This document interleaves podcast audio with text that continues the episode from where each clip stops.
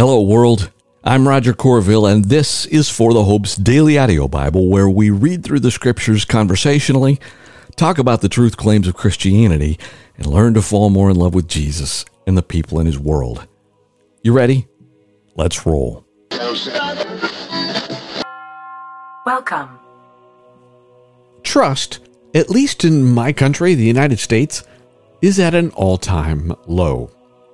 We don't trust the government, we don't trust social media, we don't trust the mainstream media, and we don't even really trust each other. So I know you know the Sunday school answer as to the solution, but can I poke you in the thinker today to go maybe a little bit deeper? Hey, hopeful. Welcome to For the Hope's Reflection, where we pause our Monday through Saturday reading through the Bible in a year time together to do a short reflection on Sundays and special days. And hello again from a host that is gracious that you are with me in this few weeks of me taking a break from normal. I want to take you back to Israel about a thousand BC ish. Ish. And despite the Lord's provision through the prophet Samuel, Israel demands a king like other nations. Samuel warns them that this king will be oppressive, but they repeat their demand. And like we read three times in Romans chapter 1, God said, okay, if you're intent on heading in that direction, go for it. And unfortunately, and even ultimately, their new king will prove untrustworthy. But let's back up to a little earlier in the story. Saul is not yet king.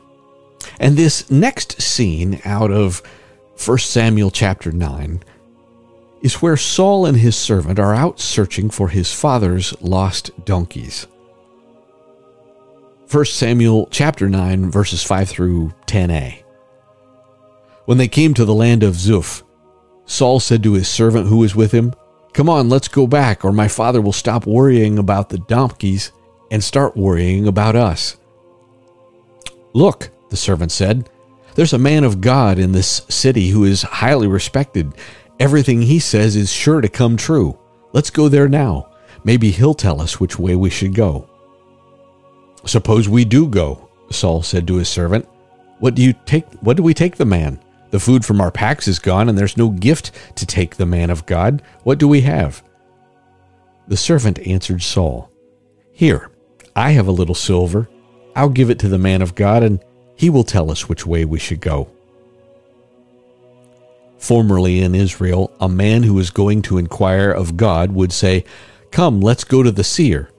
For the prophet of today was called the seer. Good, Saul replied to his servant, Come on, let's go. Now, my friends, to be fair, this maybe isn't one of the most profound stories, except that I think that you and I can be that servant. Would you hang with me for a sec?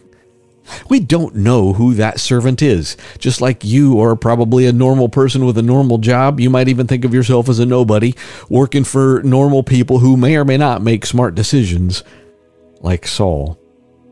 And here is this servant working for the guy who's going to be king. And that looks all well and good until we remember that God already told the Israelites what they would get if they insisted on their own way.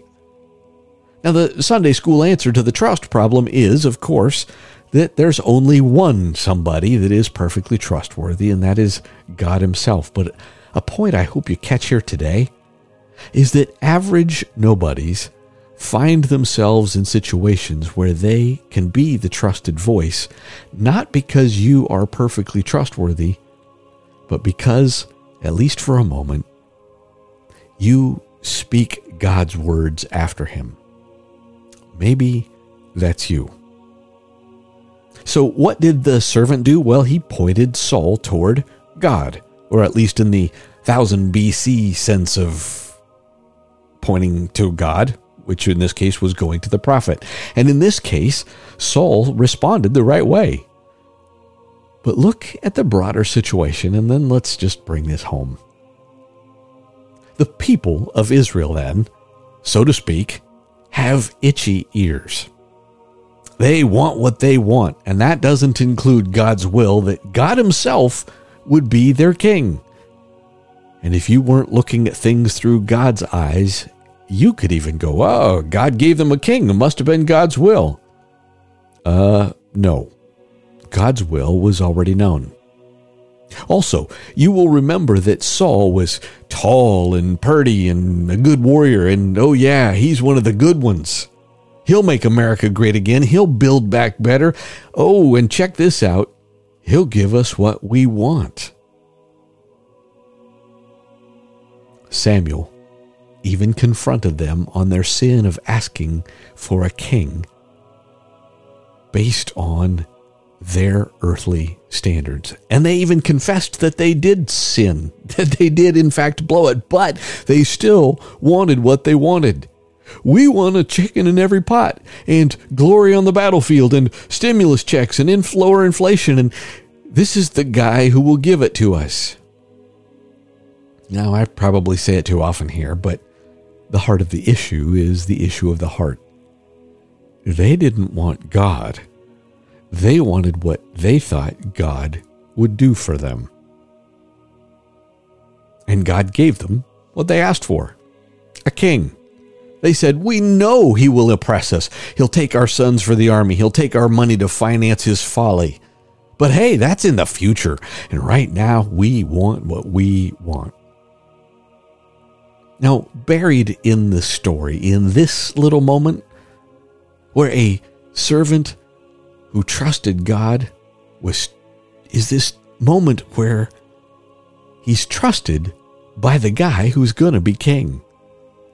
Now, out of the billions of people who have walked on this planet, here's a dude whose name we don't even know, who was trusted for a moment and was used by God to influence God's plan and God's ultimate plan is, of course, to bless us, and we don't want to be blessed on His terms. But nonetheless, God is sovereign, and the servant acted faithfully, even to his own hurt, or in this case, his own expense, coughing up his own silver. Now, my friends, I have no way of knowing, but I'm guessing that we will see that servant in heaven. Just like I hope I see you in heaven. I hope I hear your stories. And I hope I hear of a time when you were trusted to tell the truth and point people, maybe even a future king, to the fact that the one one and only true plan for human flourishing happens to come from the one source that is ultimately trustworthy. My friends, regardless of who you trust or not, and even if you aren't perfectly trustworthy because you can't be, there is no small act of faithfulness in trusting God, even for a brief moment. There's no small act of faithfulness in telling the truth.